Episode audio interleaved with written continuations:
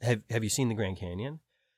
No. What is it? Well, it's this uh, humongous hole. It's like the biggest hole in the ground that you've ever seen, and it's just really good to be there and look at this hole. It's like you can't imagine looking at the hole. You know, it's great.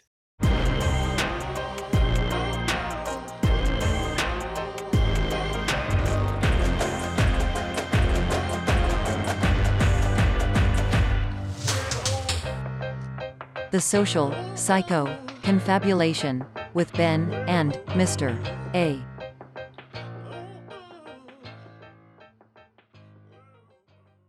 Wouldn't it be nice if you could make money? Um, Thirty thousand a month would be Hmm. just fine. Anyways, Instead, we have a podcast that makes zero. it actually cost me hundreds of dollars in time. No, uh, yeah, exactly. wow, this is turning out to be a good song. I hope everyone's enjoying this. No, okay. We were just talking about how we should make this a more valuable podcast, and we're literally not even singing. We're gonna make up songs now. That's what's gonna add value. what is wrong with us? Okay, let me see. I Wow. Yeah. Do you have anything to talk about? I have two things. One, I just wanted to circle back on the Hamas thing. I don't know if we will release that episode. I don't even remember what we said about Hamas because so much is changing so quickly. Um, and we'll probably get canceled for saying everything that we said in the podcast. Um, yeah. Are you seeing how dangerous it is now? yeah, I'm seeing that now. It's only getting more and more wild. Um, but so I have that, and then I had this research paper that I wanted to talk about, which is interesting about Okay. uh, child development. Because I'm a child development psychologist. Now, that's what I'm really interested in child development. I will have to say a lot of them interesting psychology that came out of like the, you know, golden era of psychology. I feel like were like child psychologists because it's the most interesting. If you think about it, it's like How does Mm. children learn to do that? how yeah, literally like they develop some way, and that's interesting because you're certainly a lot different than you are when you're a child, and there's something wrong the whole time. Something wrong. Oh, by the way, I remember that thing. Okay, so this is unfortunate. So I wrote some stuff. Remember, we d- talked about a few little things. I was like, I'm to start writing these things. So I was like, Hmm. I had this thought again, as I do. And I was like, I'm to do it. Like, I'm to start writing. And it, this, a lot of this like desire to start writing. This is why the other day I texted you and I was like, can you write fiction? Because I can't. Like, I don't understand fiction. I I have a book. I mean, I read most of Stephen King's book called Stephen King on Writing, but I still hmm. don't really. So I'm reading this book, and there's an inter- interesting enough story. Okay, then this is a self-published author that Kim discovered. And she's got this bestseller, like it's on bestseller list, but she doesn't have a publisher. It's all self-published, and she's making millions of dollars, right? And I'm Yeah, like, good okay. for her. So I started reading this book to Kim while she does the dishes. It's a weird thing we're doing right now. I don't know. It's fine. And That's this fun. book, it, like it's it's a good bonding time. She loves it. I love it. I don't have to do the dishes. Yeah. It's great. And the book is so so bad. no. Like no. so bad. So the premise is wild, which is fine. I'm like, this is this. She has the one skill I don't have. This lady, this girl, little girl, this little tiny millionaire child, and she can come up with a story, but she can't write. So literally, and this is fine, like as a character, I suppose. But I don't even know if this was dialogue or if it was just the narrator part. But there's one line that I'm. I think this is how the line goes. Fuck, fuck, fuckity fuck. That's a. That's a okay. And then there's say that. other. And so I get if that's a quote, that's fine. Like it's a type of character, it's a type of per, whatever. You know, they have a, a thing. There's other parts of the book where it's it's written like nobody that anyone that's listening to this podcast, no one that they know says like more than I say like. Okay, And- I am the champion. but I but if I were writing, also I say were when I use the word if. This author does not know that rule. But um, if I were writing, I would never s- put like in the places that I say like. You Yeah. know, like it, it just would it's not filler come out. words. You wouldn't put it in the paper. You Yeah, would not dumb. put it there. I would literally, if I did that, I would literally just be like, no, no, no, no. I, I would erase it. I would Edit always out. a hundred percent edit out, a hundred percent. So there's a lot of that kind of thing. Like I was so like angry, you know, it's like, what are you writing? Do not write those words.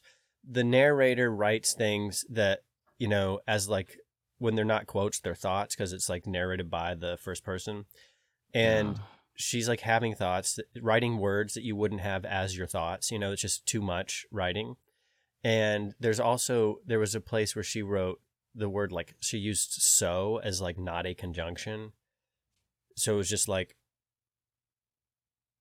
I can't even describe. I can't even remember the sentence because I I don't even know if I would say the sentence. But so, uh, in my anyways, this is my point. We could write a book, and Yeah. I actually think, I actually think that fiction is more powerful than nonfiction. A hundred percent. I just don't. I just don't know how to write it. So, but I've Yeah. got. But I started writing based on. So this is my what I was trying to say when I first started. So I started writing that thing, and um, I started writing this new thing, and I'm like, you know what? This is actually just what I that first thing I wrote. And I started. I just sat down one day after reading that book, and I was like, "Fuck this! I'm writing a fucking book because this bitch." Excuse me.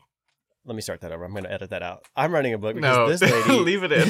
I love this. I love how this is like our approach to everything. Like this was how we started the podcast. We're like these Literally. podcasters suck. We could do it better. people. But why? But why aren't we? I don't know. Uh, so I'm like, I'm gonna write. So I just sit down one day, and I, I I'm like handwriting on on, on paper because I don't have Microsoft Office, and I'm not gonna put it in Google Docs because there, I have a thing to say about Google Docs here in a second. But I have got a piece to say about that. I wrote, I hand wrote like 15 pages, you know, front and back or whatever. I don't know, a, a lot. And I'm like, okay, this is enough. So I got, and I start, so I started typing it. I'm like, this is gonna be good. And usually when I write, I, you know, you get to a part where you're like, this is no good. But like, I find it's almost like this. I think the podcast, in a way, is really. It's we thought this would kind of happen that because we wanted we start the podcast is so bad in case anyone's wondering because we just started. We didn't know we were like we can't talk about it anymore. We don't know what we're going to do. We'll have to just figure it out on the fly because it's going to just have to develop into something. You just gotta do Um, it. Yeah, that's how i think we started we started noticing that or i did like okay there's like oh uh, something is a developing. I don't know it's like a theme a, a vibe a whatever. So i start Yeah. writing this and, and I started realizing I'm like, this is coming from probably at least 50%, maybe like 80, 90%, these discussions, this kind of like almost like I'm discovering the, my own world philosophy or, or something like that, like my, my own understanding of the total of life itself in a weird way. I, it sounds Mm. like too meta, but you know what I'm saying? Like, I'm like, I know what I think now in a way, you know, I, That's a it's shtick of the podcast. Getting too meta. understanding because every because it always comes down to that for me you know because i started thinking like how could i add more value to the Mhm. podcast? And i realized that like every some people do like lots of headlines they say really topical they have a lot of current events or they really deep dive into this thing or that thing or whatever. Some some are just psychology podcasts some are and we kind of do a little bit of all of that. And i noticed and probably anyone listening regularly has noticed that like it always whether however you like to think of it evolves or devolves into in my mind something into the same thing. It's always the same thing for me. And it's actually hard to put into words which is how come it can always go there because it's like it's never finally said. It's it's said every podcast but it's never fully said. And i'm like no there's a way to actually draw this picture fully. So the what i was writing is kind of narrative based because i'm like you can't just say these things. For example yeah, like yeah. you can't Mhm. you can't just say like I, this is an example I use in the writing, and this is interesting to me, like big time. Have you ever been to? The, you've been to Arizona recently, right? Have you seen the Grand Canyon? No, I didn't. But I did go to Arizona. But I didn't see the Grand Canyon. Yeah, Well, I Arizona to, is- uh, Phoenix. Arizona itself is actually very similar to seeing the Grand Canyon. If you've never been there, if you like come from Appalachia or Georgia or wherever, you know, the South, like where we're from, and you've never been anywhere like that and then you go to Arizona, you're like, is this Mars? Like, what is this place? Like, It's it's, really not, different. nothing is similar. There's not, the trees are not the same. What trees? There's nothing. It's just the weird, like, McDonald's is an Adobe hut. You know, you're like, what is this place? but when you stand next to the Grand Canyon, I remember as a child at least, I took these tours to like on jeeps, like into like these crazy rock formations out there, very dangerous. I don't even. I'm sure people have died on these. And oh staring over the Grand Canyon, you just go, "Holy shit!" Like this is unbelievable. Like what am I looking at? Oh my god! But once you've seen it, if you try to go tell somebody about the Grand Canyon, and you go, "This is how I kind of wrote it down in the in my little writing that I was doing," I'm like, it's what you would basically are saying is, "Have have you seen the Grand Canyon?" No, what is it? Well, it's this uh, humongous hole. It's like the biggest hole in the ground that you've ever seen, and it's just really good to be there and look at this hole. It's like you can't imagine looking at the hole. You know, it's great, and you're like, what?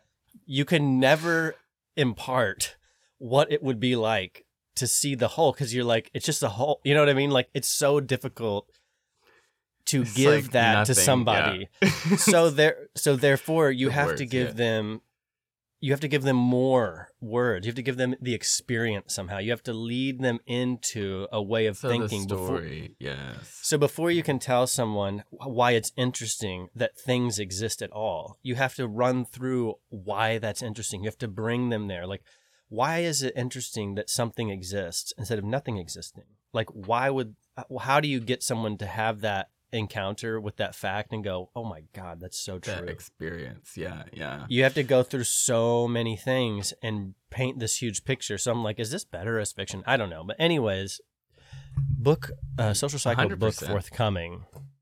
Forthcoming. Yeah. Stay tuned. No, I mean it needs to be fiction. It has to be fiction. I mean that's this is the only way to get at anything deep. I feel like, and uh, yeah, I've never really writ- written fiction. It's hard. I've tried to. Even when I was a kid, I had my first computer in my room, like this huge desktop, ridiculous taupe white thing made by Compaq. And back when that company. Back when the, I don't even know if they exist anymore. I'm sure someone bought them, but back when like the internet was dial up, you know, like you you could you, most of the Mm. time you were on the computer, you didn't have the internet. Now it's like good luck getting off the internet on a computer. Like you when you were on Microsoft Word, you bought the program. You had The the, internet doesn't turn off now. It's Yeah, like, now it now it's, it's like on even when you if don't want it to be on. Yeah, if you want it off, it's too bad. Like if you want to write a Google document, Google's going to read your document. And this is my one little point about that. So like all these like systems now, like every word processor. I started thinking, imagine the amount, the infinite quantity, like the infinite amount of combinations of words, oh, nearly infinite. And these computer peoples, these tech freaks, are collecting unbelievable quantities of combinations of coherent words and sentences.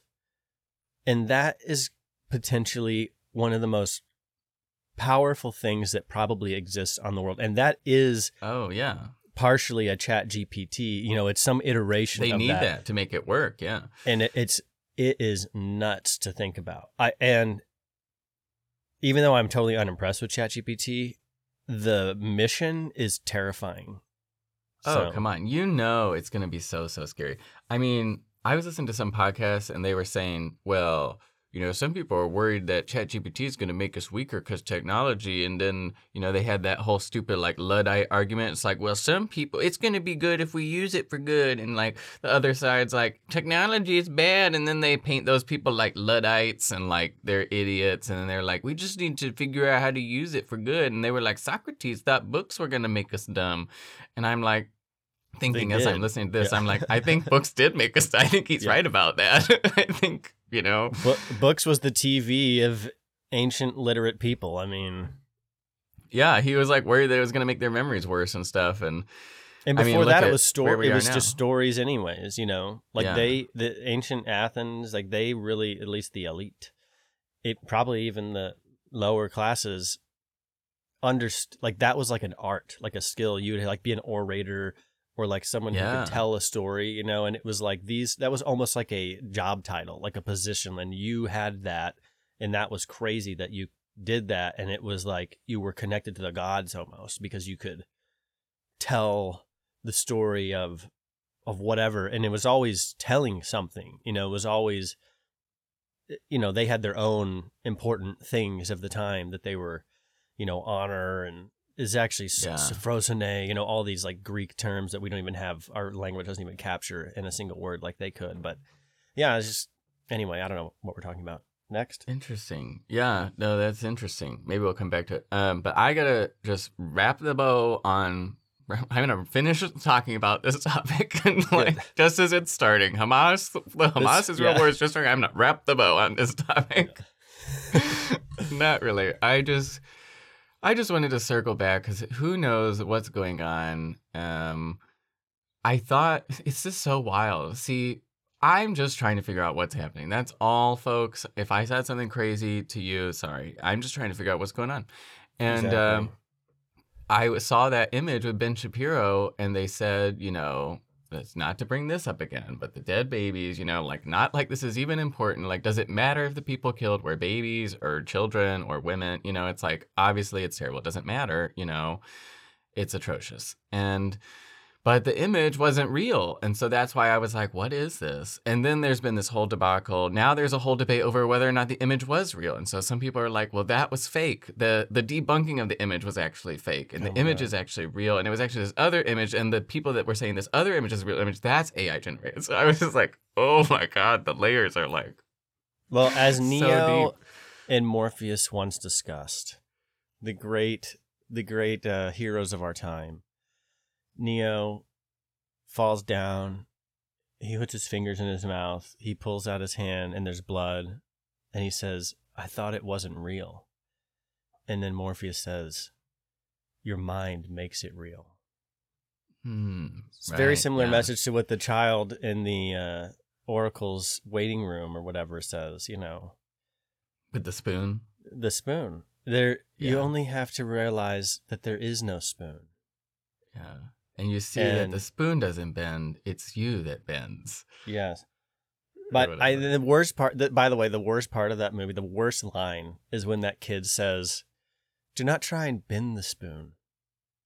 That's impossible, and I'm like, it's not fucking impossible. I, I've accidentally bent. You know how many spoons I've accidentally bent in a ice cream that was too hard? Like you can bend a spoon, kid. Oh Maybe for God. you with your like cancer vibe, but Or with your mind, maybe it's impossible just staring at it. Mm. maybe that's what he meant. Yeah. Yeah.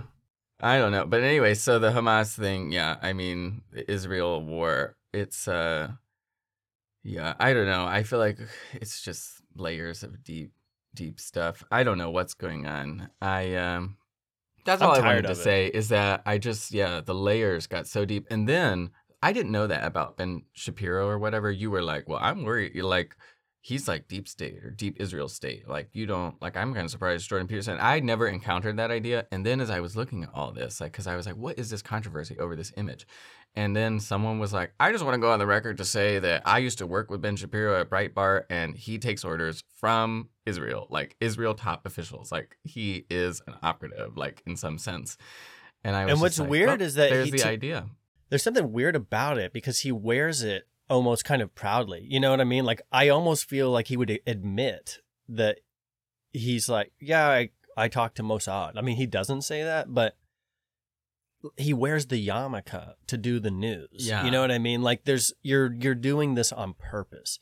Doesn't he like not even sleep in the same bedroom as his wife? I don't know. Like there's he's just a don't know. weird guy. And then there, right after Jordan Peterson got hired on with Ben Shapiro, Jordan Peterson made this weird video where he talked about the Israelis and the Palestinian relationship. And I remember there being a lot of commentary about that, like, what the hell is this? And that Oh, basically he just had like a cringe take on it. And it, it made me wonder, like, why did Jordan Peterson do that? Like, I, d- it's like you're a psychologist, like, you're, is that all of a sudden your realm is like the geopolitical social fabric of Israel and Palestine. The Middle East, yeah, Very odd. I just thought it was weird. so strange that he even. I don't have a take because I Yeah. don't know about all that stuff. It's too. Well, I don't know either. This is yeah. I was just saying that that's out there. Like that. That's not like a fringe. I, I just happened to encounter No. it now that I've heard about it. I was like, oh, I guess people. Some people think that. I don't know if it's true. Maybe it is. Um, and there is a trope though, because people like there are tons of people that accuse. So the the news makes this point that like if you say, God, what's the perfect example? Like, there's these things you can like criticize basically, like oh, like George Soros. Like if you're criticizing George Soros, you're basically like. You might not know it. This is like the news, you know, telling you this. You might not know it, but you're like latching yourself to anti uh Semitic tropes and yada yada yada. And it's such an easy thing because like Oh obviously George, George Soros, Soros, is, is, like an Jewish or anti-Semitic. Jew by his own definition. It's on his Wikipedia page. He's like, I was an anti-Semitic Jew. Exactly. So but for some reason to like know that and to say that to like just not to say it, like just to repeat it almost is like you're painted into this weird corner because there is this faction of like I, ca- I there's a podcast out there I don't know how it still exists on the internet because I find it on Google's podcast app which I think is going away but I found it on them. That's the easiest place to find it. And it's like pretty clear that this What's person does not it's uh, I think it's it's called Our Interesting Times, and there's this guy Tim Kelly or something, and this other guy that the guy that wrote Caesar's Messiah. I've talked about him before. It's the weirdest p- matchup because Tim Kelly is like a pretty hardcore, al- almost as hardcore of a Catholic as you can be. He interviews people like E. Michael Jones, who's kind of radical Catholic. I don't know. And then he, the podcast co-host, is this guy that wrote Caesar's Messiah, who ba- like literally the whole premise of his opus is, uh, Jesus did like maybe didn't exist, and it was just about the whole story is about Caesar, and so it's weird that these guys have a podcast together, but they're always. It's kind of like clear if you listen to enough of them that it's like I think you guys don't like the Jews. Like, I think you think Jews are bad and they run the world.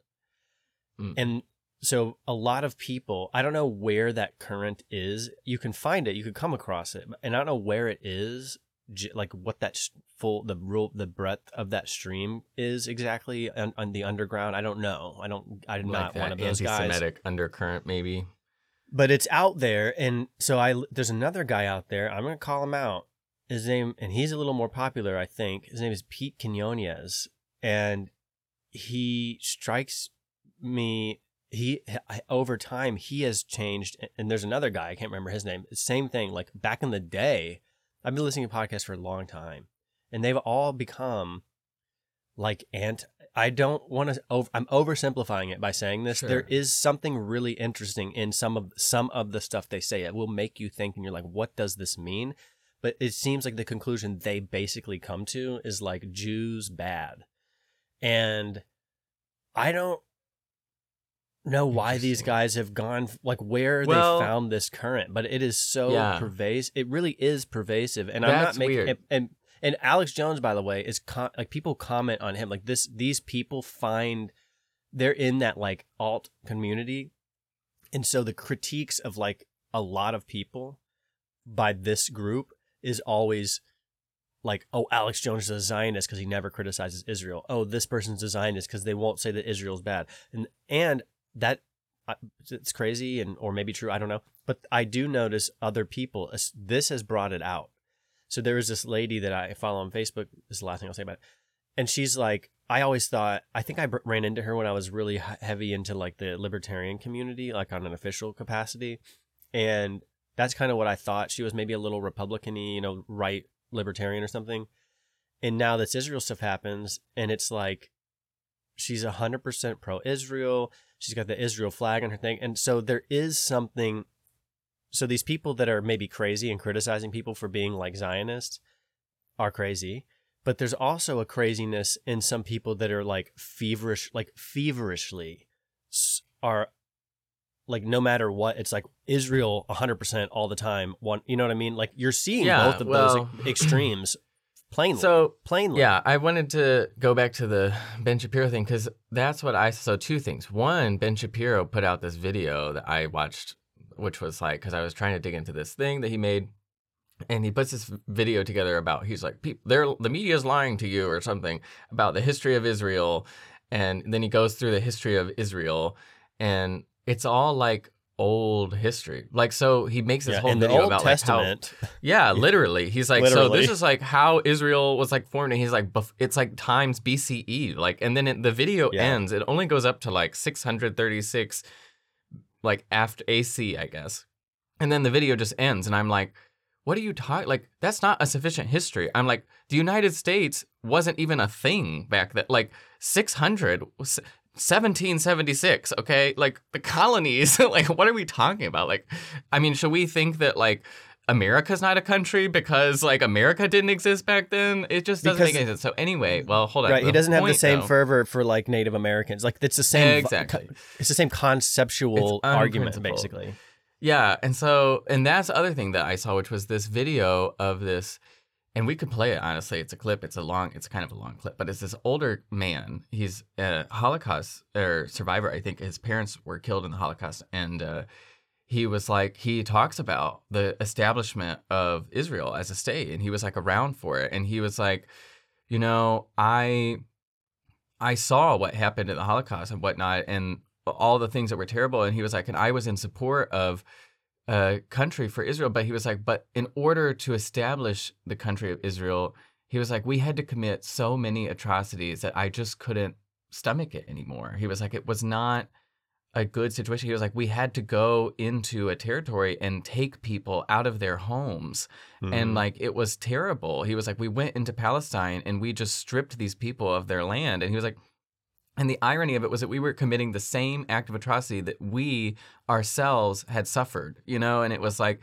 he's like, I just, this was not the path forward to him. And he was like, and I would urge people to really look up. And he was like, and it's interesting because this is called like the, the Nakbar or whatever in Arabic, which means like, I think it means like terrible event or something or whatever. It, it like means something. And this is like the when they, they established the country of Israel, like these big.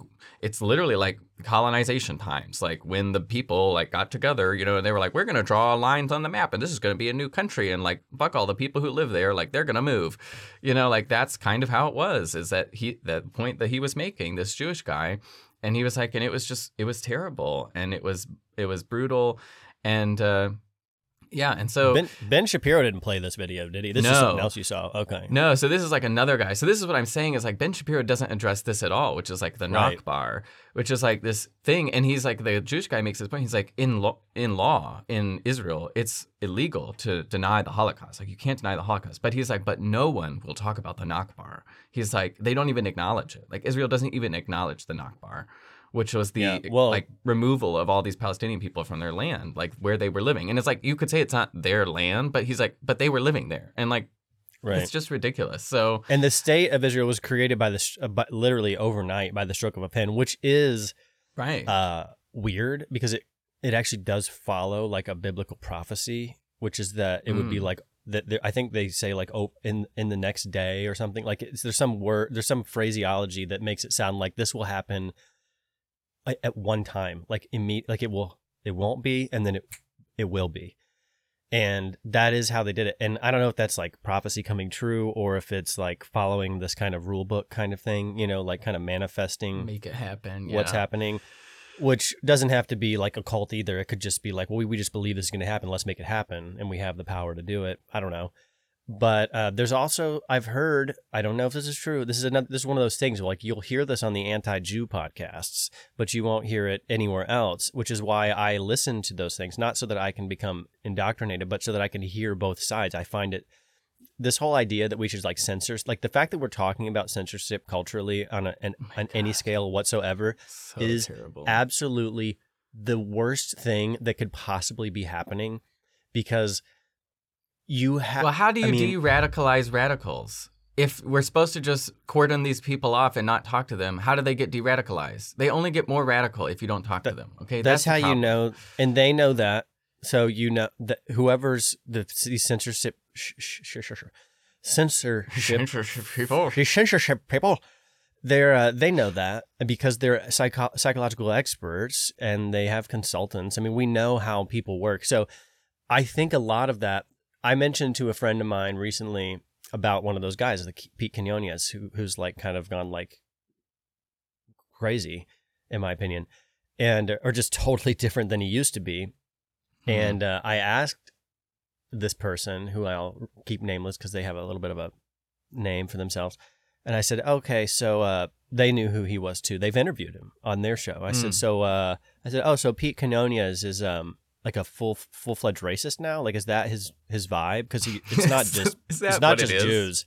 He's just gone like that's just. I listened to one podcast. I'm like, okay, this is what like this is pretty crazy. Like this is thinly veiled extremism or something. You know, radical vibes. Mhm. And uh, she said, I don't know, but I have my suspicions about him. And I said, What do you mean? Like he's a Fed? And uh, Mm. basically, she was like, Yeah, that's kind of what I think. So that's an Interesting. take for someone that's had plenty of encounters with them That like, yeah, something happened, and I don't know, I don't get it, but it's like not out of the question that this kind of talk and this kind of whatever is uh is a little bit on purpose because it's so odd Yes. especially when you watch the evolution of it you're like so you you like captured you were like a honeypot for this type of person these like libertarians because that's what he did like made a name for himself as libertarian and a lot of these Yeah, guys yeah. did that. They were like became very libertarian and then they kind of went oh wait a minute. Now we're going to be uh, disillusioned with libertarianism all this capitalist bullshit. It's too much. It doesn't work. We've actually now seen what happens with this full free libertarian vibe. It becomes like globalist fascism or something. So we don't need that anymore movement, Yeah. it's a weird vibe that's happening and and i don't know why honestly i just don't know why i know what they say like the arguments but i just don't get why we care that much Well, so this is another interesting fact, and I don't know, I haven't verified this, but if it's true, it's really stunning. But there was a, a image, and it said all of Biden's top ten officials are Jewish.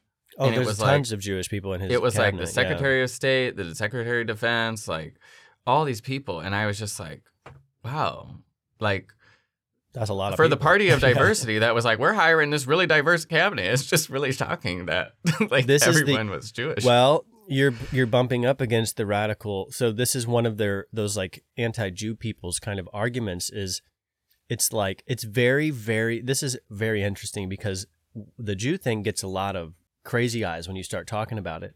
Not as crazy eyes as when you talk about it with other groups. Because but what it is is the same thing we see with like we just talked about this.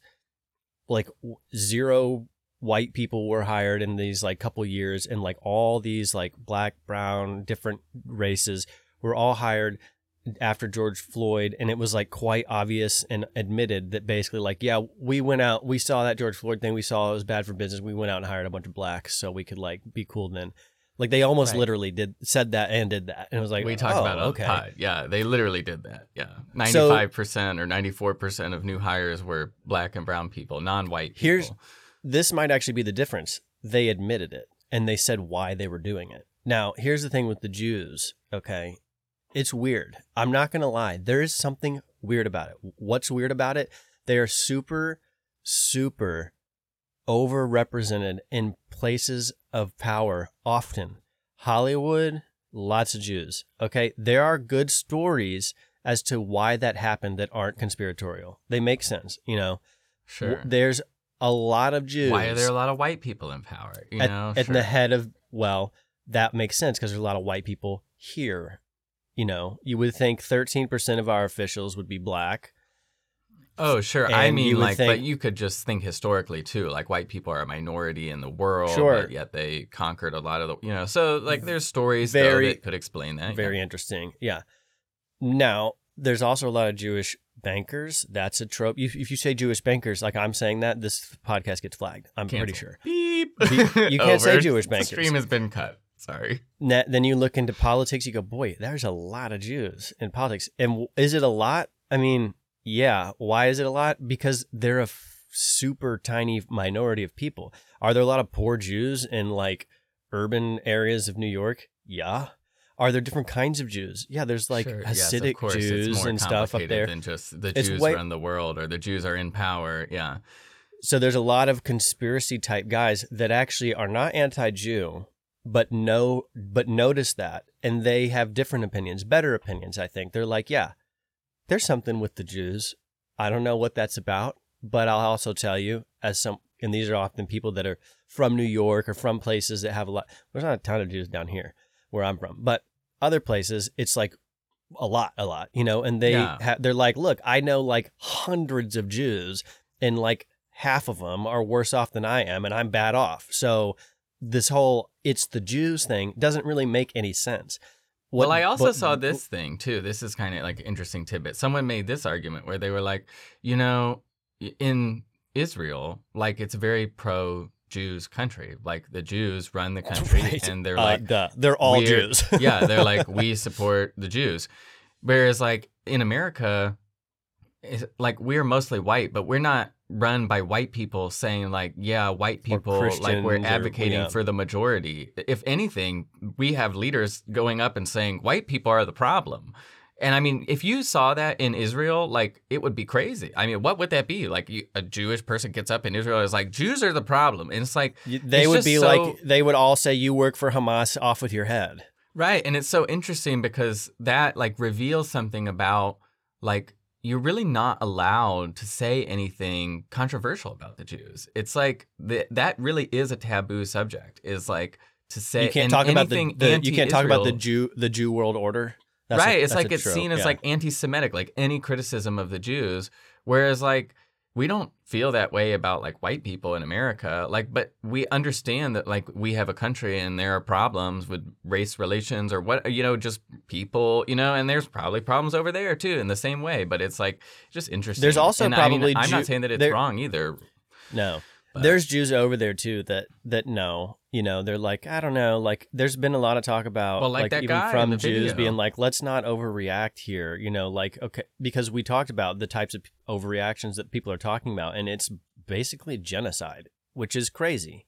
So That's crazy. the fact the fact that the only Yeah. solution we can come up with is murder you know millions of people like like hamas is a problem it's all these muslims and palestinians and for them It's to not be a terrible what they problem we could It's just kill them yeah. all and then the, then we won't have the problem. And it's like that's crazy. So why are It's we crazy. Yeah.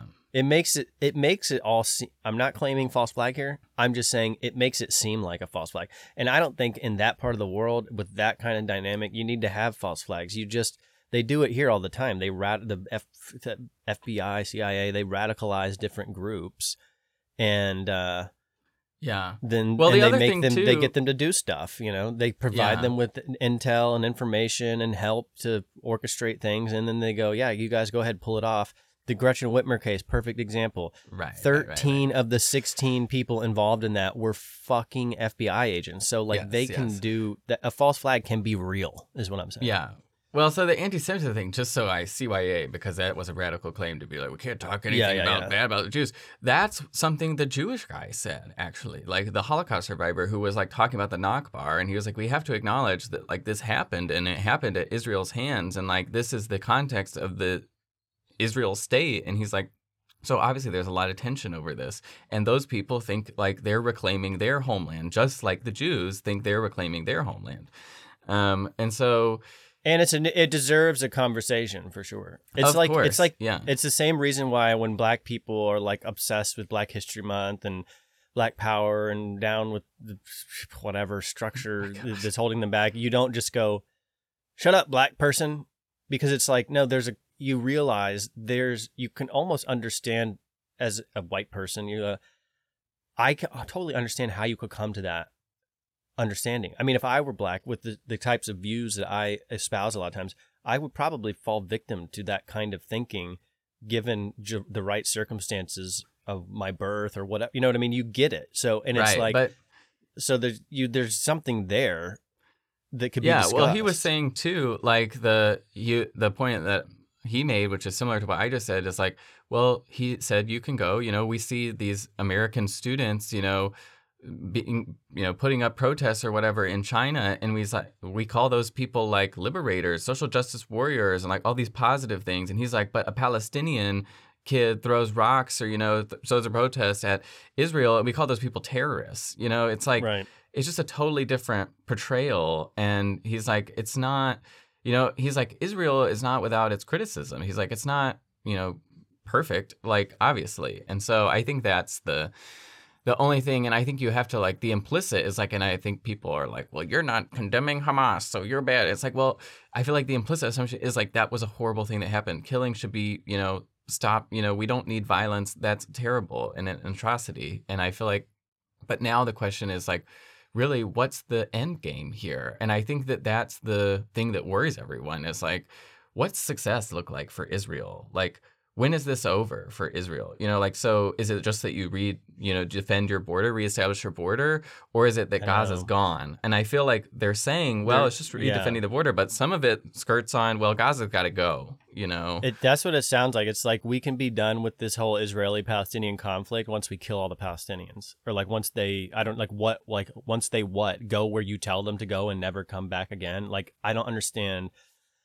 But we're not there. You know what I'm saying? Like we We're don't also know. not there. Yeah, we have no idea. and that's what I think the only stance, like this is where I think I mentioned this last time, like the principled stance here. And I wanted to play a clip, but I couldn't find it last time, and I'm not going to be able to find it this time.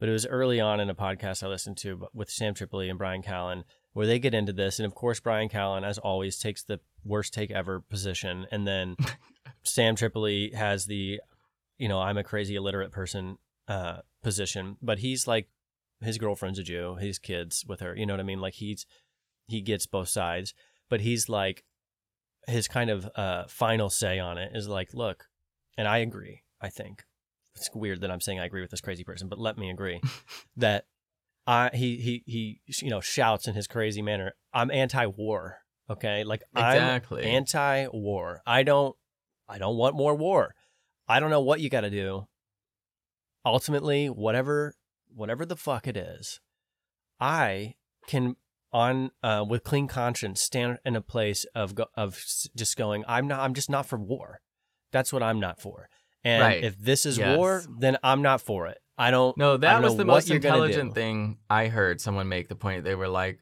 you can say that, like, we can acknowledge that it was a terrible thing that happened to the Israeli people who were slaughtered or whatever in that attack. But we can also say that it's a terrible thing that Israeli people are going to go in and slaughter a bunch of Palestinian civilians and Palestinian people. And it's like, is that the solution? Like, is that going to stop the violence? Is that going to make it okay? You know, is that going to make it right? Like, it's just more violence. And I know that that sounds terrible to like you know not allow the jewish people to go in and like enact revenge on these these people who came in and killed their people but it's like i don't know like this is the this is war i mean it's just all like the constant the age old tale of like something bad happens and then enacting revenge and the endless cycle of revenge on revenge you know it's just like getting back at those people for the thing they did to you and yeah i just don't know where it ends i mean it's just it's like the Nakbar. I mean, it's like Israel was rooted out of their home and then they took someone else's home. And now this is like, we're here again because they want their home back. You know, it's just like, oh my God. yeah and here's the the point of my writing one of the grand things that will come out because this is what i always come back to is that we live in a weird place where you me everybody anyone listening you're an individual person you're a by the way individual a word that didn't actually really exist in like ancient uh greece by the way like i did Mm. this philosophy class with the greek professor and we talked a lot about the greek philosophy. We had to learn all these greek terms and words and he was like very hard to understand guy but really smart. Little radical left but whatever. And he was like by he it was very much like a by the way there was no individual. Like that wasn't really much of a concept for the greeks. So interesting. Yeah. but because their words mattered a lot. So there's words that are like it but they didn't it wasn't like what we say when we're like individual like you you're Sure. anyway yeah. so we all have that we are all that and as westerners we know that to our core, you know. And all of our stories are individuals, you know, like heroes and this and that and all the rest, you know, he- the hero's journey and all the different, even the individuals within that. It's all like little pieces. But at the same time, we all die. Like that's the guaranteed thing. Like you are born to die, basically. That you're never going to escape that. It's, It's like the only a guarantee line- in life. it's a line for a roll for a ride you can't get out of, no matter how scary it is once you get to the top, to ready to board. You know, you're gonna die, and that, and we don't know what happens afterwards, and it's terrifying, and it's bizarre, it's perplexing. You go without with assuming there's nothing after this.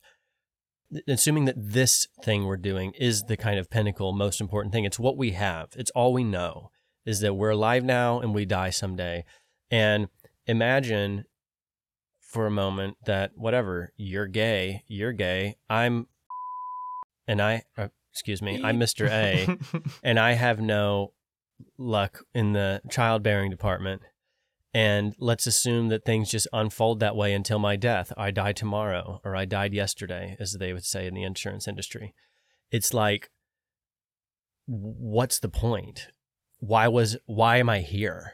And so you are left with maybe some kind of important thing about the collective and about what we do here on you know en masse and i think if it's always going to be that this like dichotomy between you the ind- the individual person your experience and the whole then uh, as alan watts says it's time to wake up. You know it you we're living in a world of illusion. What And we're reality? and we're pretending that that what i just said all that kind of understanding of the reality of our existence actually isn't how it is but that is how it is it could be it could be any number of ways but ultimately we're here it's confusing and we die and it's difficult to know what we're supposed to be doing what's important but we shouldn't be murdering each other we shouldn't be killing each other and it's not some globalist happy-go-lucky whatever i don't i think there's room for the pagans and the Christians. I think there's room for the Jews and the Muslims. I don't know what it all has to look like. I don't know, but I know that it's a wild, wild world. And I know also that we don't know, by the way, what it's like ultimately in the world. We've talked about those cobalt mines, by the way. Dude, I'm going to send you a podcast of this lady who tells a story of uh, of like sex trafficking stuff, and sh basically the the most crazy thing she said was like, I ended up on accident on a vacation type thing, in like this jungle in some place in like a canoe with my daughter all dressed in pink, and there was this other lady like in her little dinghy boat, and she's from the jungle, you know, and she points at me. I think she's like in the Congo or something. She said this light, this black like jungle person. I don't know. We're, again, I'm not like being disparaging. I'm just like saying like this is like get the picture in your head. Points from her boat to the the white lady's boat at her daughter, all dressed in pink, you know, and her little pigtails, and and points at the daughter, and then she in her own boat is her little daughter, and she points at her daughter, and then she points back at the lady again and says, "You take one thousand dollars."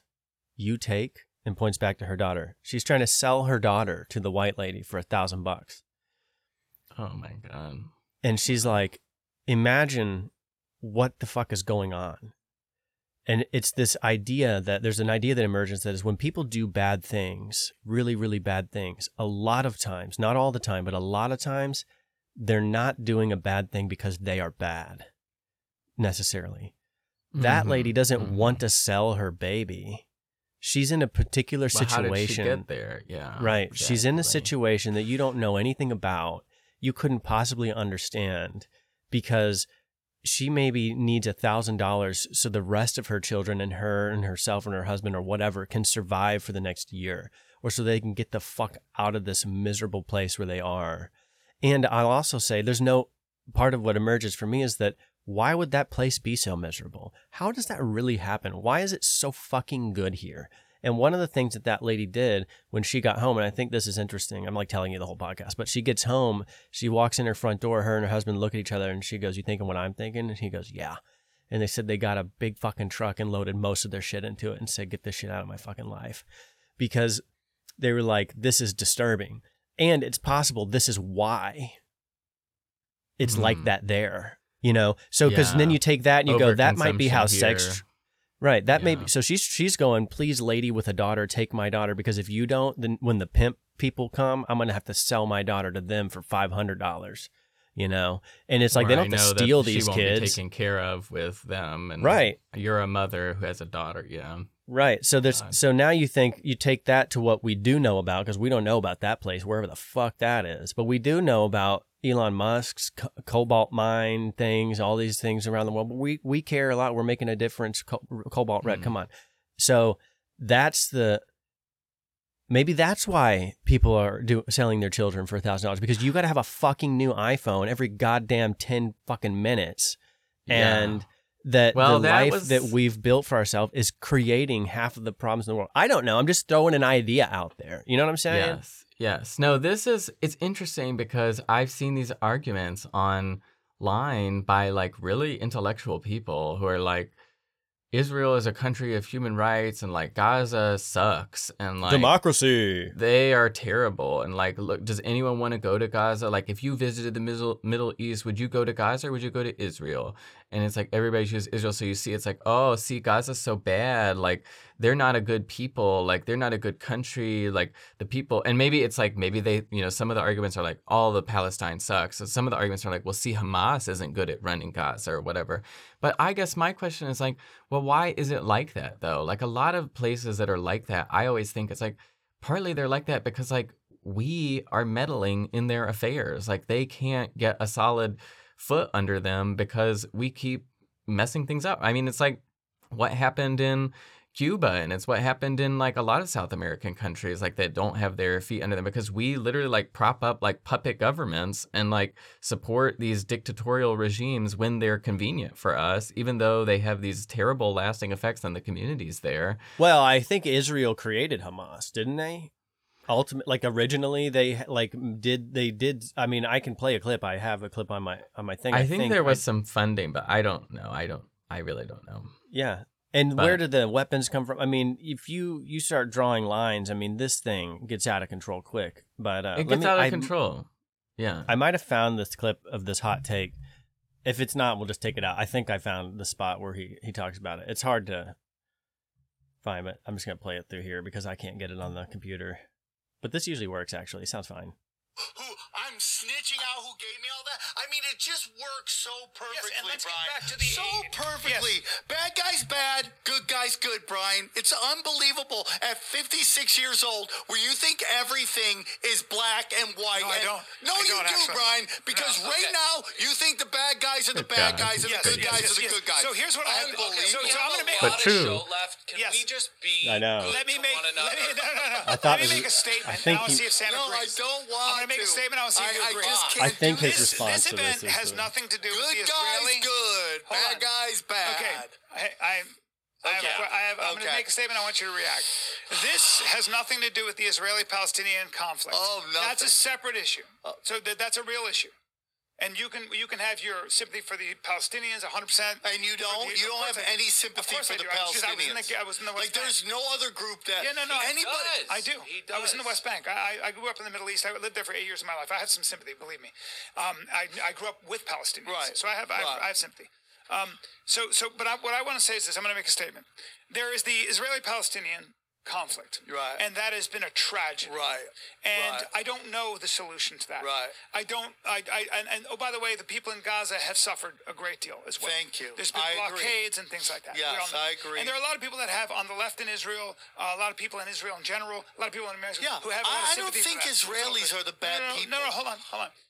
But I would say this: I think that sometimes in life, and this is one of the examples, um, when a group of people, and they call themselves Hamas, come over a border and kill a bunch of civilians and take a bunch of Right, hostages, right, women and children, right.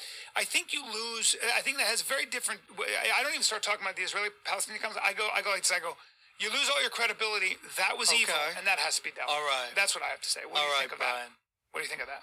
Well, Brian, what I what I what I'm saying is that this conflict didn't start on Saturday.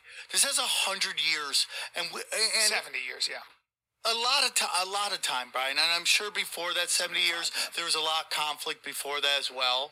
So that's what I gotta say. And and a- as I do not want any death, whether it's Jewish blood or or Palestinian blood. Okay. But there was a lot done on October 7th. So what do you have to say about but, that? But but Brian, what I have to say is that it didn't start on October 7th, and it's been going on for a long time. And we have people taking, just kicking people out of their houses. We have soldiers shooting children dead, and we have people in jail. And it's just, it's not just like October 7th started this. I understand what you're saying. okay? So this I- is a you're- you're long making thing a- going you're on. So to sit there the and act like, and we have people coming Yeah. in and be like, this started on this day, and you have people who always and, and condone what Hamas has done. I also don't go like that was just completely unprovoked. Right, so what would you do? Uh, I'd law, law, law. But what would you do in this? What is Israel supposed to do? Like, what would you tell Israel if you were in the Knesset right now? Like, I'm just putting you on the I spot. don't know, Brian, because question. it goes much deeper than October 7th. This is a systemic problem between these two people in which one group has no money, no power, no guns, no nothing, and they have nothing. The average person in in in the average Palestinian has no power. Has none. I know. And we're making them the aggressors when we have a small group of people who, if I've studied history, of, of war. That that that the powers that be fund both sides. And they Well, agitate. So you know, so Hamas throws rockets into Israel and what happens after that? All of hell comes raining down on them. They don't there's no there's no plus side to this. I would say that Hamas, they, they, there's there's a lot of aid that boy in Gaza. The thing is this, when, but then take women and children. up Don't that you- this is a long yeah. way and that the Palestinian Fuck. Anyways, I must I, I've missed it, but one of- he makes the point, but he makes it better in a minute. I, maybe it was before that, but basically, this is like one of the. He says it so much. He, he has genius sparks from time to time, but he says this is one of like the only cases, he, which he briefly mentioned, where the people who like it sucks for the most, over like because like you just said, like Israel's over there people, doing yeah. like yeah, Israel's like doing whatever democracy and modernity and whatever else. And he's like, but this is one of those cases where like the the you might think of it as like the oppressed, like the po- impoverished, the Right. It's literally People without, the world's like- largest open air prison. Right. They're the ones in this case where we can all collectively demonize them Yeah. anyways. You know, where you can't do that any eh, in any other case. You know, George Floyd doesn't happen, police violence, brutality doesn't happen, and then we go these these freaking blacks. You know, you that's not that you would just that never happens, but in this case it happens. And he also, I wanted him to say it Yeah. because he says that with his kind of anti-war thing, and uh, it, maybe I'll try to find it, put it in there, but and I'm just repeating it now. But it's like on- once you kind of get to any nuance, you it's like I think we've already said No, too. like yes. it's it becomes where you're like I don't we like they're saying like everyone is saying I don't know we don't know nobody fucking knows It's complicated. it's a terrible situation, and it's been going on for a long time. That's the biggest point to me. Is like he I said like 70 many years but it's like I think I we like mean this. more like 4,000 years you know like I don't know Yeah. about 70 years it depends on who you ask how long that's Yeah. been going on I mean the the whole Old Testament is literally once the Jews are in Egypt and they leave with Moses, it's like the whole story is when are we going to get our land? yeah, Where is the promised land? And they-. And they wander around in the desert for 40 years and they're like it's right over there. The promised land right over there. So for for that group of people, that's their story. And it can can that story when given the context of history just like with the native americans maybe that's not as far back but it's like even that history it's like well what do you do Europe, Europeans yes. and white pe- culture like they that's a story too it's different story and these stories collide at some point, but they don't meld together. There's a meta narrative that arises where you can look at both sides, but then once you are looking at it, you you a- have to ask the question like are you, what what are we asking like what should have happened at some other point in history? I mean, what at some point it seems to me that like we can maybe look at the individual situation like a, a case like a two human Sure. kind of conflict. You you enter into disagreements conflict with people that almost cannot be resolved especially once you've like exchanged words or shoved and pushed back or whatever. And you know witnesses on both sides you know will go well that guy was talking shit well this guy hit you know, Well, it's like the straw that broke like the camel's back. I mean, it's just like Ukraine. I don't understand. It's like people cherry pick this one incident and they're like, this is Yeah. the whole thing that, you know, it's like they did this whole unprovoked, totally out of the blue thing. And it's like, no, it wasn't. Like this is this is a conflict that's kind of been going on forever. And the same thing with the Russia border. It was like they were expanding the border for years and years and years. So it's not like one day they woke up and it was like, oh my God, Russians, troops are just walking over the border. It's crazy. You know, it's like, no, And it wasn't like guys- that at all. if those two people, the individuals I'm talking about, are ever to get along, what does that and what does that ultimately look like? You know, best case scenario, best case scenario, the guys walk away, they cool down, they come back, and they go. They both say, "This is hard to imagine men doing." Maybe, maybe a little easier now in today's day, but they both go. Some version of, "Sorry about that." You know, I got a little heated. You know, you shouldn't have touched a little me. carried away. Exactly. Yeah, you, you shouldn't you shouldn't touch me. And the other guy goes, "Well, that's true. I, uh, you shouldn't have said that thing about my wife or whatever, you know." My and they go, "Can we like chill and shake on it and be done with this?"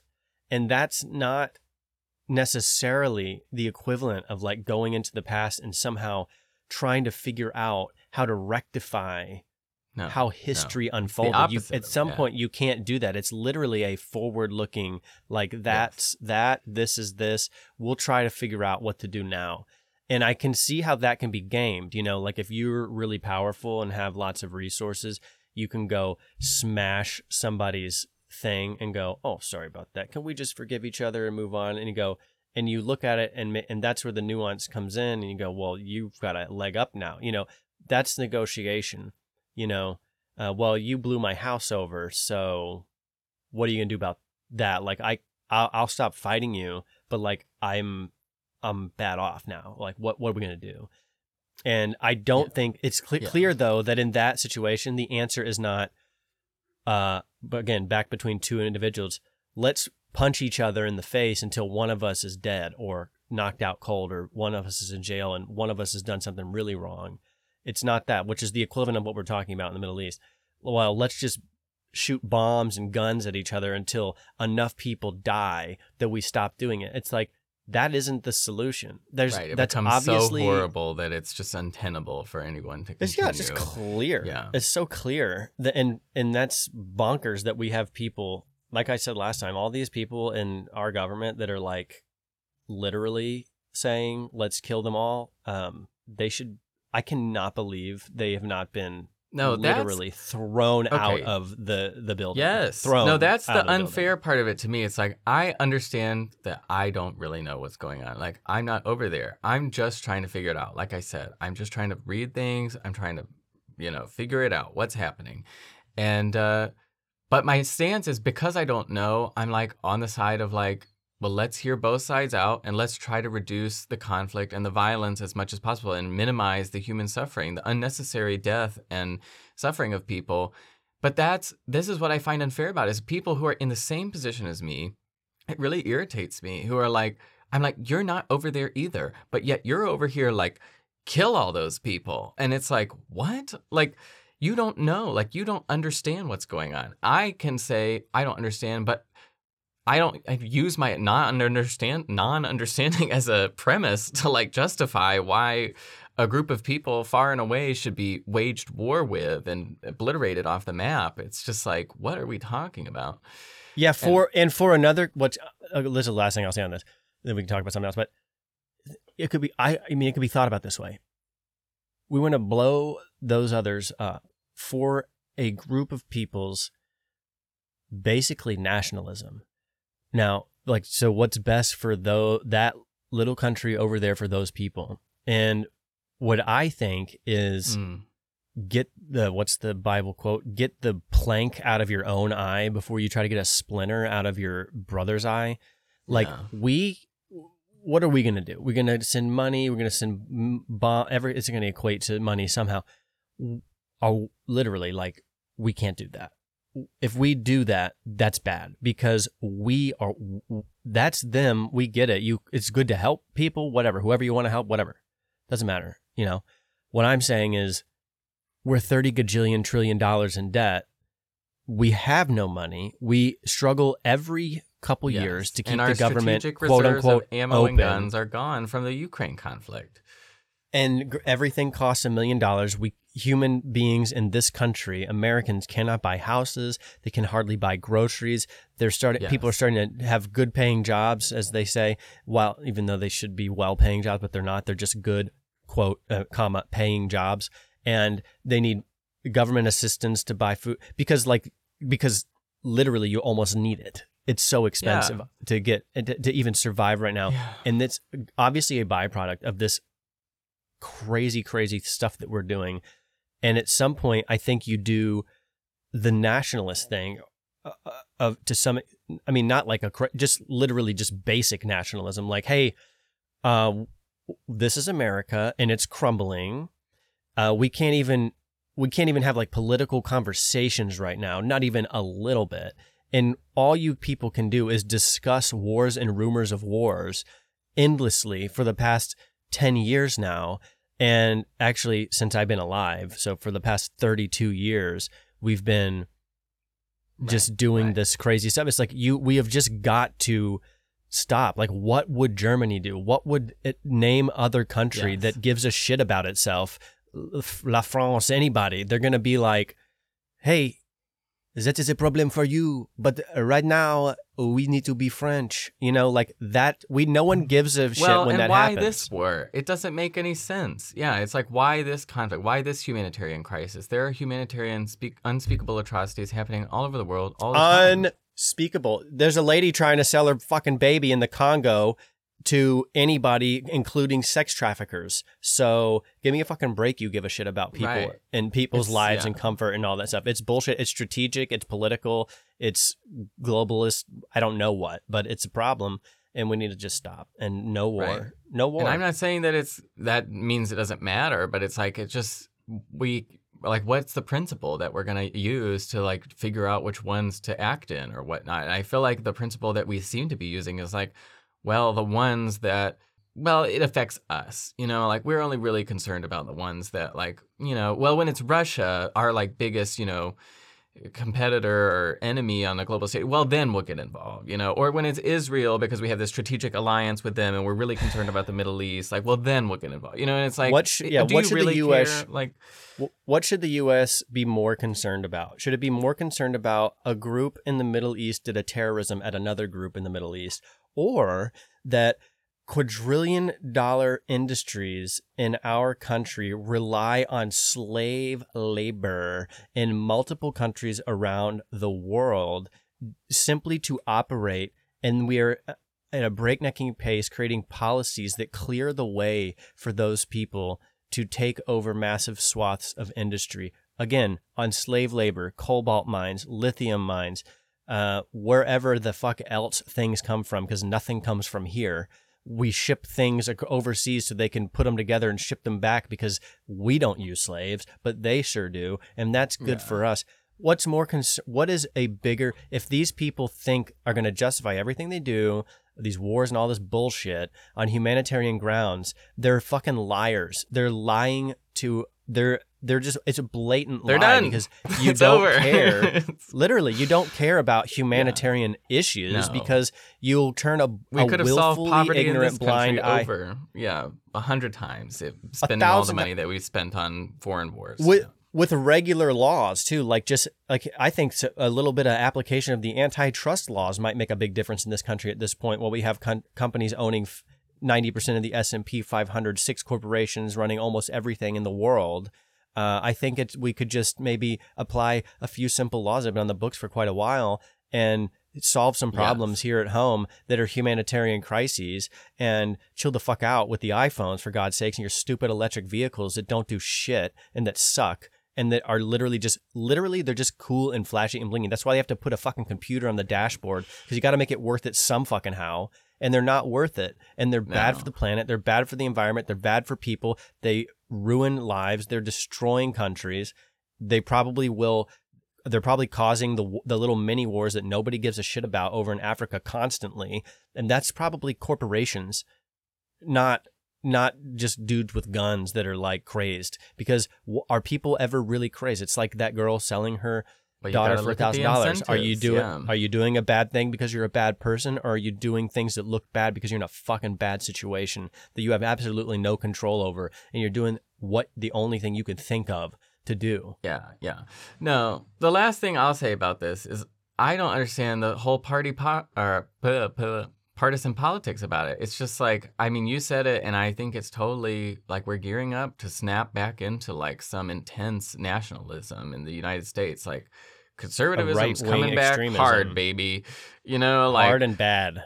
because it's crazy. I mean, I don't know what the game theory on the left is. Like, the left is setting the conservatives up to slam dunk them because they're like literally coming out as like, we're the party of like not laws. Like, we're the party of like not following the laws in this country. And so then it's like, what is the right going to be? The party of having a country, of having, following our own laws? Like, what are we talking about? It's like these are the people who are like, oh, we're not going to have immigration. You know, we're, we're just going to forget about all the immigration law. We're just going to Yeah. skirt around the criminal laws. You know, it's like, what are we talking about? The left has made themselves the party of lies, the party of wars, the party of spending, the party of uh, br- Yes. of non non law, the party of Illegal I mean, government orders. It's yes, just like, what are we the talking party about? of the party of censorship. They've become everything they were never. They they became the antithesis of everything that they liter that of their own existence. what they their stood for, prior- their, yeah platform. Yeah, It's what they were. What that they were literally the answer to all of those problems. Now they are those problems,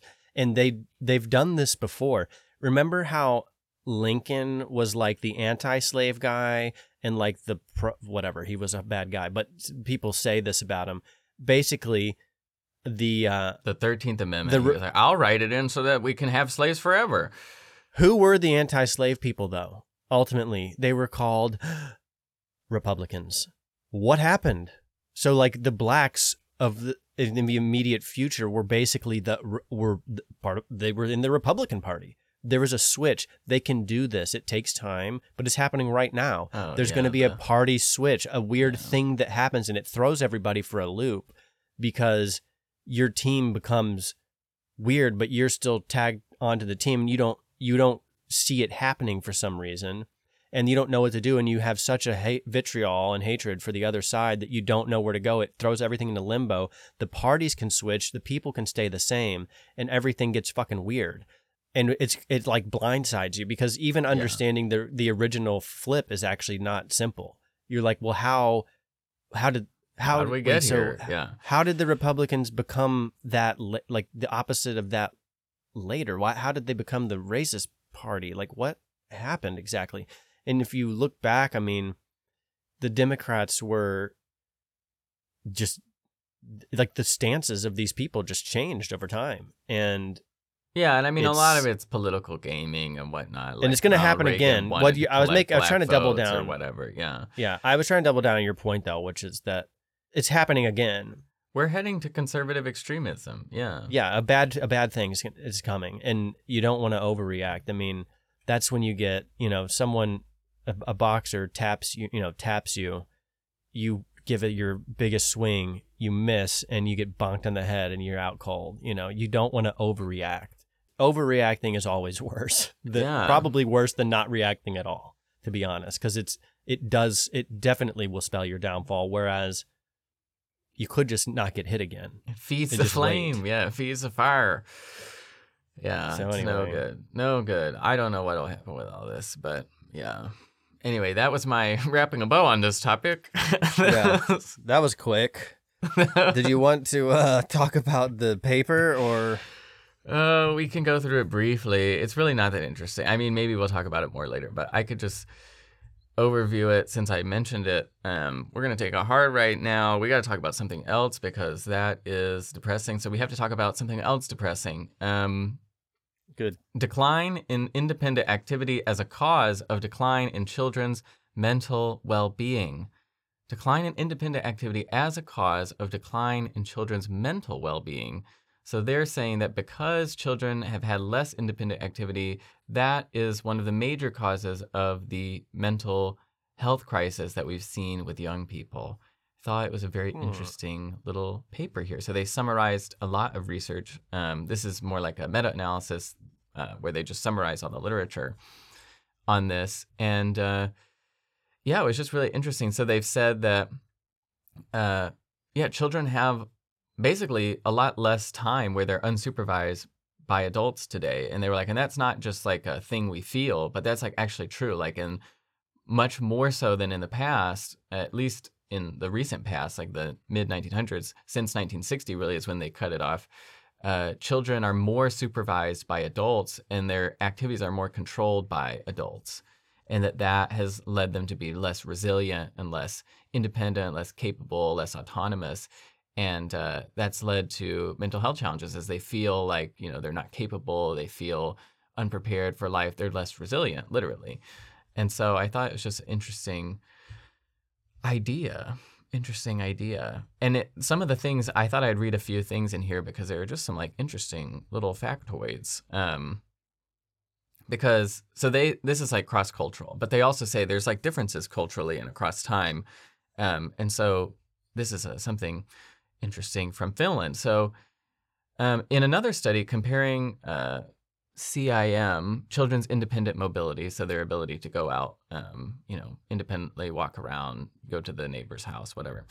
So, in another study comparing children's independent mobility in 16 different countries, the US not included, conducted from 2010 to 2012, Finland stood out as allowing children the greatest freedom of movement. The authors wrote, quote, at age seven, a majority of Finnish children, a majority at age seven, a majority of Finnish children can already travel to places within walking distance or cycle to places alone. By age eight, a majority can cross main roads, travel home from school, and go out after dark alone. By nine, a majority can cycle on main roads alone. And by 10, a majority can travel on local buses alone. I mean, just totally unthinkable today in America. I just thought that's so shocking. Like today, I feel like people are like, don't leave home without an adult, you know, like you're going to get killed and never go out after dark. It's just so wild to me. Like it's just so stark the difference. I thought that was so interesting. Um, I think that has. I would love to read this paper because I have an inkling of what might be going on there. Because when I think of, let's say, you know, having a child, or I have young family members too, Yeah, Like, young uh, brothers and sisters and cousins and and uh, Kim's youngest brother is still in like middle school or just just went to high school, and I'm actually different than her family is. They're a lot more, whatever the problem version is. What is that? what- Is there a word for this? Like uh, over controlling, or something? overprotective or something. Yeah. So like Yeah. they they're pretty protective. Helicopter parents. Yeah.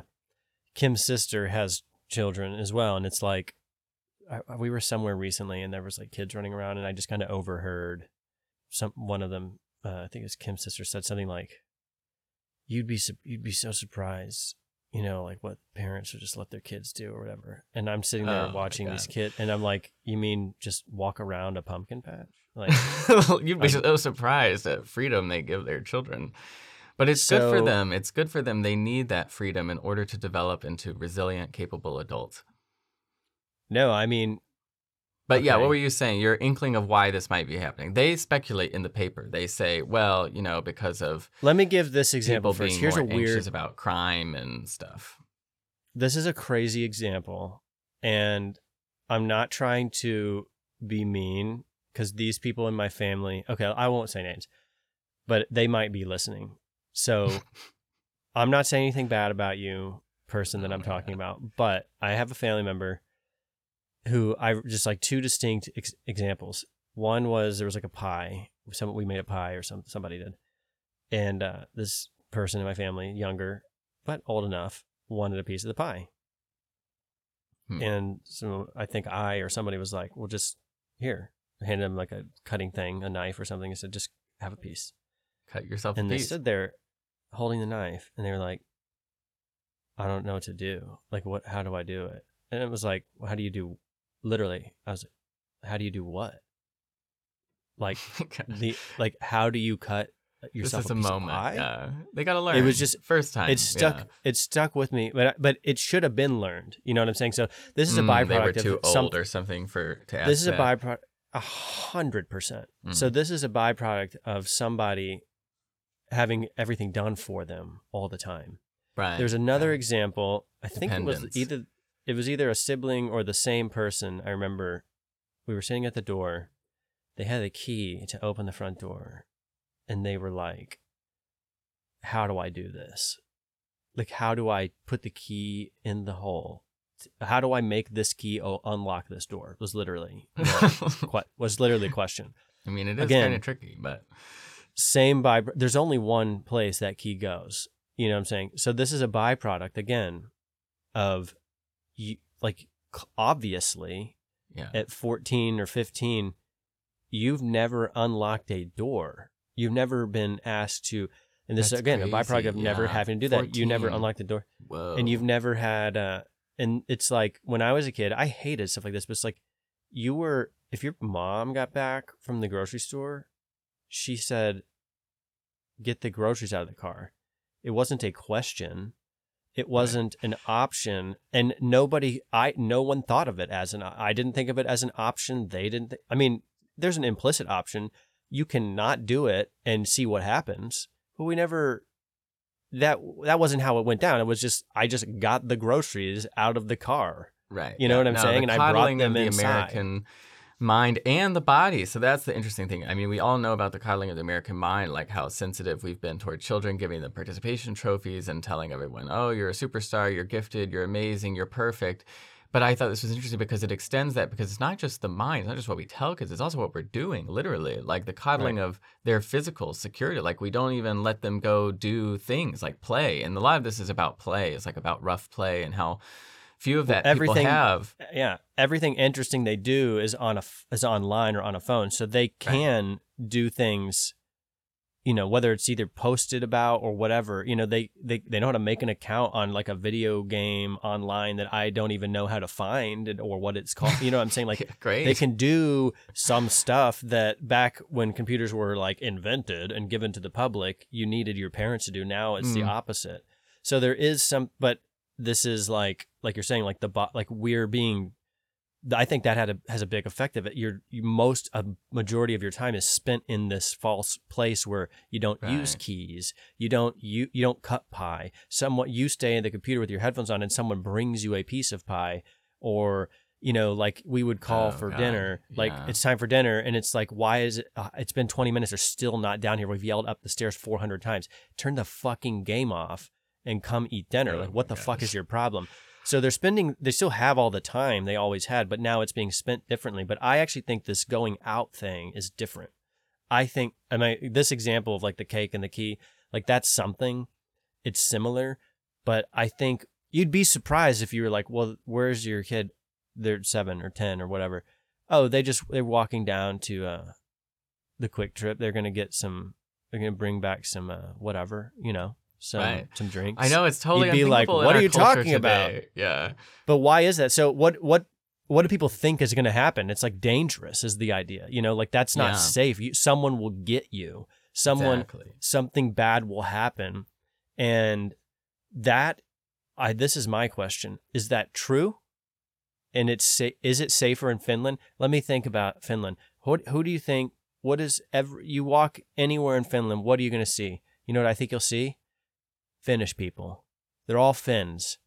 They're not Mm. like where you go Maybe to the QuikTrip down here. I'm not saying I'm not making any judgments about the things you will see. I'll just tell you what you will see. 12 Mexicans that most of which don't speak English. they probably work for a landscape company, all hanging around outside the QuikTrip, eating eating lunch, fueling up, you know, their stuff, whatever. You're gonna have about an, another chunk, huge chunk, gonna be Indian guys. For some reason, there's always like two or three Indian guys standing on their cell phone, talking, chain smoking cigarettes outside the QuikTrip. I don't know why. They're gonna see a bunch of rough dudes at the QuikTrip filling up machinery, bobcats, getting diesel, whatever, you know. And you're gonna see a couple Mercedes and Lexus just getting gas, you know, to go to work or getting home from work, whatever. I don't know if that's what you'd would you see that in Finland? Is that what you'd see? Or because that creates an environment. This is part of these It's like a different kind of environment. these- yeah. these are these radical like podcasters I've been talking about, like these Jewish type people. This this is a point that they would make strongly, and they would there's racial uh, preference uh, ideology baked into what they're saying and, and in their conclusion. And I'm not saying that. I'm just saying that you think about it and you go, why is it not? Why is it safe for a Finnish kid to get on public transportation? And go somewhere at 10 years old. And why is that probably literally not safe to do here? because we have this the only thing I can think of is that when you're in Finland and you think it's safe for your kid to do that, you kind of feel like you're in a community, an isolated kind of community. Like it's what like they would say, what is the worst that could oh, I'm not I'm not gonna do a Finnish accent. What's the worst that could happen? I don't know where that was going, but what's the worst? Like, what do you Yeah, think's going to yeah, happen? You know what I mean? They'd be like, I don't get it. What what what bad thing will happen when they go to this? You know, no, that's an interesting point. Yeah. No, I wanted to make Whereas this other we'd point have- too. Yeah, But so they so the going outside, yeah, there's definitely that like where there's true harm. They also say in the article that people parents are like more afraid that they'll get reported, like they'll get called defects on or like get reported for abuse of their child or negligence or whatever to the school. And then you know like and that could be grounds for the government to come take your kids. And it's like that's a very real threat as well in America. And I don't know what the difference, you know, in Finland or other countries is with that, but uh, that's also another you know angle of it, which is kind of interesting. Well, it's under the same premise. If you let your, we'll take your kid because if you let them go to the gas station at 10 years old on their own or get on public transport, you're putting them in danger. And is, the question is, is it true or isn't it? And I think it's become true. And there's a theory back in like the days of the serial killer hypes that like those were a lot of which were manufactured to a certain extent. It's complicated, so I'm not going to explain what that means exactly, but it's p- totally plausible and that it was literally to scare people and to make people think it's not safe out there. You know, whether it's to justify more police overreach, police powers, police presence, police funding, or whether it's just to kind of make people more isolated and more controllable uh, by saying any that guy that looks really, you know, Jeffrey Dahmer, that guy that's you know cute, attractive, uh, wants to help you cross the street is really going to throw you into the back of a van and take you into some dungeon and rape you until you're dead, you know, and then chop your head off and do all these crazy serial killer things to you. And it's like, wow, what?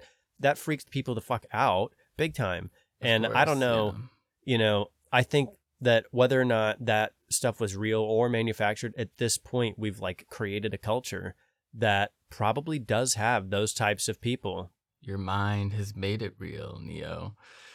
Literally, it has. And Well, and, that's uh, crazy. Yeah, and I mean that's super totally unfortunate. Yeah. Well, so here's another two things before I gotta go. Um, and maybe we can come back and talk about this more because maybe it's more interesting than I thought. But uh, yeah. So talking about going outside and play because that's a big part of this. Uh, that's what we're talking about. Is uh, between 1950 and 2010, the average length of the school year, the average length of the school year in the U.S. increased by five weeks, over a month. Between 1950 and 2010, school got over a month longer. So wild.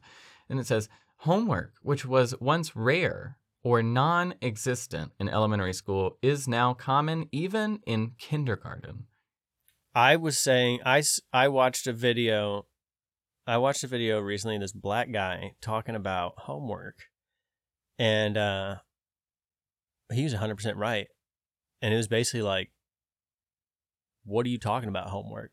I don't you know teacher telling tell, telling him or something you know your kid's not doing his homework and that's why he's suffering in class or whatever. She, he's like my kid's not suffering in, he's like I got dishes to do you know when my kid gets home. He, don't- he don't have to do more school. He's been at school for eight hours. If my kid's not learning something that's your fault. It's not my fault So for not having homework. That is literally your fucking fault. Exactly. And this homework thing is bullshit. We've we have a family and we have things that need to be done at our house. And unless you are going to do my dishes, unless you are going to help me set the table or fold the laundry or put things back where they go or whatever it takes to run a household and it's not simple, I'm not doing your homework. And I was like, a thousand percent. No, exactly. And academic achievement has been on the decline. So a 100%. We like it's not so we've gotten a longer This is not making it so better. we have a yeah a longer school year with more homework so you've extended it by a month and probably extended it by two months by extending the hours into the evening where you have to do work at home also right. so you've you've done nothing but intensify the schooling and you've got the the only results you've achieved is dumbing down the Right. American public and more literally. mental health crisis. And yeah, so to quantify it, it says one study revealed that the average amount of time that U.S. children in school ages six to eight spent at school plus school homework increased. So the time they spent at school plus homework increased by 11.4 hours per week between 1981 and 2003, equivalent to adding a day and a half of an adult's work week. What are we talking about? Children are working harder than adults. Like we are just It's- grinding them down to the bone. It's crazy. And then it says Well, if, increased and if you look time. at their homework too, it's ri- half. Of, sometimes it is just ridiculous. you it's know? ridiculous. Like it's absolutely. you know insane. when homework should only exist in college because of the structure of college. you only go to class a little bit. Yeah, exactly. a little yeah you have huge chunks in between classes you've got huge chunks and you're learning you know a- a multiplicity of different things at one time and a lot of it is like the professor is there and you are free and you know what you have to do sometimes to succeed you got to go to office hours which means you went they said here's and a lot of times guess what homework is like in, in college here's three math problems Right. right the point right. is, we taught you something in class today. Tomorrow or two days from now, we're going to do something different. You need to make sure you can do these. If you get stuck, you've got two days to come to my office and ask me personally what to do. And by the way, you live here in the campus. It's a totally different experience and it's helpful because you need to know for yourself. It's that's taking final responsibility for your own learning. And when you're when you don't know how to read or even know math stuff, that's time for the teacher. And so whatever's happening, it's like the whole system is is not a good system. Yeah. No, and they're terrible. teaching the curriculum is absolute garbage because they're not learning anything. No, we have lower reading and math scores in the Uni- United States on the world stage than ever before. It's ridiculous. Yeah, That that lady that went to that poor country said she went to a school over there somewhere in one of those places that she was, and she's like, they're not successful like like like America, you know. But oddly, they were learning like calculus. If they were lucky enough to be in the school, they were learning like calculus in elementary and middle school. So it she was like it was very stunning to see what was happening on the whiteboard in these like classes with little people and you're like she said she was just like totally confused by it. Like what is what? Like what am i watching? Like what are we doing here? Like how Yeah. is this even possible? Like we didn't even know 10 year olds could do algebra. Like that wasn't even right, right. a thought. So we've added a day and a half to school kids, uh, you know, school uh, during the week, which is ridiculous. Uh, and that's also been accompanied by a decrease in recess. So they have less play and more time to do work. It's just terrible. By 2014, the average time spent in recess, including any recess associated with the lunch period, so that's recess and lunch, uh, was in elementary schools was just 26.9 minutes a day, almost 27 minutes a day. That was all they got, less than 30 minutes. And some schools had no recess at all. It is just terrible. And then the last thing I'll say about this, because I have got to go after this, um, you know, what's the result of all this? And this really broke my heart. I almost started tearing up when I read this. Um, moreover, the 2019 youth, youth 2019 Youth Risk Behavior Surveillance System survey revealed that during the previous year, 18.8% of U.S. high school students seriously considered attempting suicide. 15.7% made a suicide plan. 8.9% attempted suicide one or more times, and 2.5% made a suicide attempt requiring medical treatment. We are clearly experiencing an epidemic of psychopathology among young people. yeah totally and what do you think uh I mean, it's like make we got to make sure uh, we kill all those Palestinians though, because we're fine. You know, it's like so we. It's like I think those. uh I, I mean, we've literally just described what probably a, a huge part of the cause of that. You know, you can't do anything on your own. It's dangerous to go out.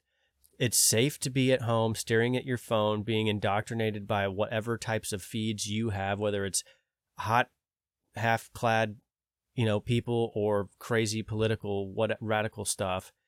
And you have to spend the majority of your time in a brick and mortar Prison. building Prison. You're working harder le- than adults. It's ridiculous. no- you're getting you go to the bathroom when you're allowed when you're when it's allowed you go into the hallway with a pass you go to you get up and you march to the next room when the at the sound of a bell like a buzzer like in prison like when the doors unlock you know time to go to the next place you do that for lunch as well you don't eat when you're hungry you eat when you're told you go there with the bell you leave you know whether you're done eating or not at the sound of a bell and then you go home and you're overwhelmed with a bunch of more homework that you had to bring home from that hell that hellhole.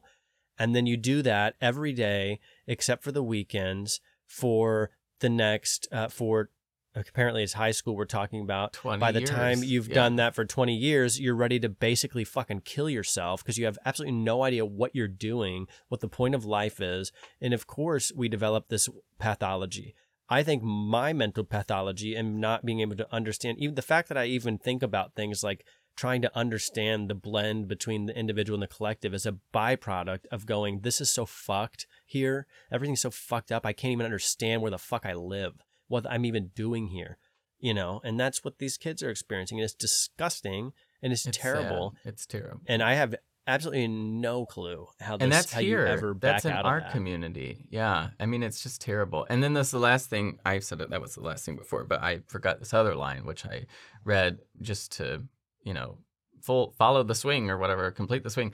When the survey uh, was conducted, so they conducted some surveys um, during the summer and during the school. They said, uh, I'll just read the whole thing. Okay. Our research indicates, uh, has compared indices of stress and psychopathology in students during the school year with those during summer vacation and when most students uh, have opportunity for independent activity during the summer. So they said what this- happened during those times? that's what I'm about to say. So they said they Oh, found okay. that teenagers in school were the most stressed people in the US. Teenagers in school were the most stressed people in the US. Unbelievable. And 83%, 83% of them attributed their stress at least partly if not fully to school. When the survey was conducted during summer, the percentage reporting severe stress was cut in half compared with when school was in session.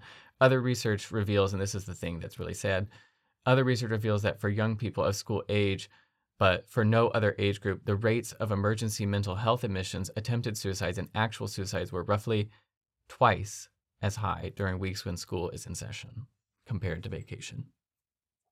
Yeah, I totally relate. I was one of those kids. I dropped out of high school because I was literally in an institution.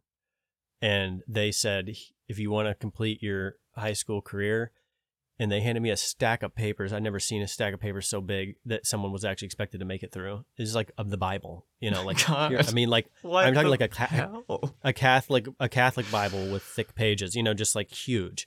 And I I did some stuff on it. I I, was so conf- I literally had no idea what I was doing. I'm like, what am I even doing? Like, what is this stuff? I've and they did, waited to give it to. Anyways, my point being that like Yeah. that was my experience in school. Was I mean just and I fought.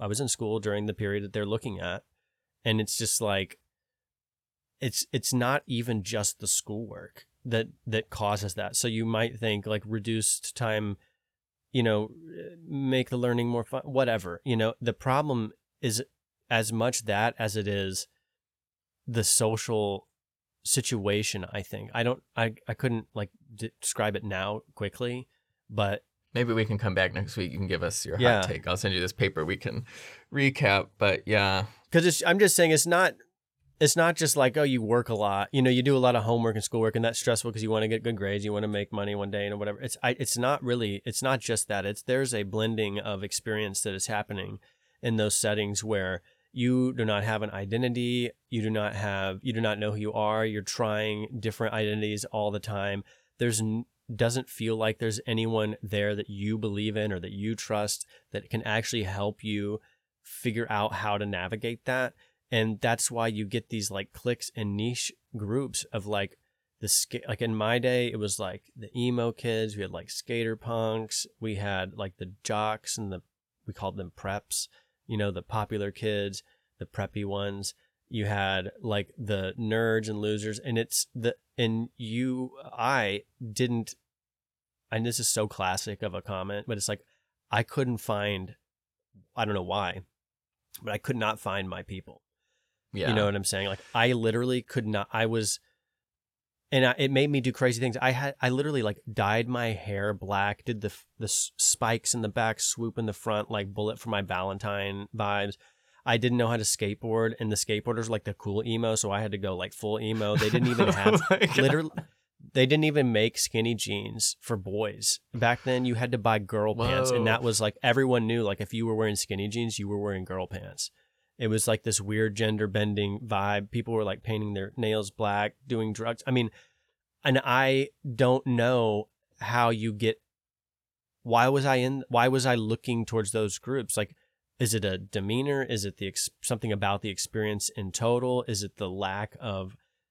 I don't. I mean, guidance. Is it actually the fact that you keep all the grades separated by age? Like, is that causing that problem? It's too it's too social and isolated at the same time. So you're never being influenced by a swath of your peers. You're completely cordoned off, sectioned off, so that the seniors bully the freshmen because they're different groups and they're grouped that way by hard lines that are de- delineated Yeah. by the structure rather than letting that uh, cross pollination, letting there be older, Older role models, someone kids, help yeah. you figure out how to get through this fucking bullshit, suicidal, crazy time where you're apparently more stressed out than a hedge fund investor losing everybody's money or a lawyer having to go through. You know, like why are these people stressed out? They don't even pay bills. You They're know what I mean? stressed Like out people in America. It's terrible. it's crazy. So yeah, we we gotta terrible. We gotta come back to this, but yeah, yeah. we can revisit it. But yeah, that's all I got for today. All right, it's been wild. Yeah, let your kids out and play. Uh, at least I don't know about sending them on the bus because who knows about that. that. But uh, let them do some of their own stuff. Maybe yeah, that'd be good advice. Anyway, okay. Well, we'll come back. We'll revisit this. All right. Goodbye. right. it's over.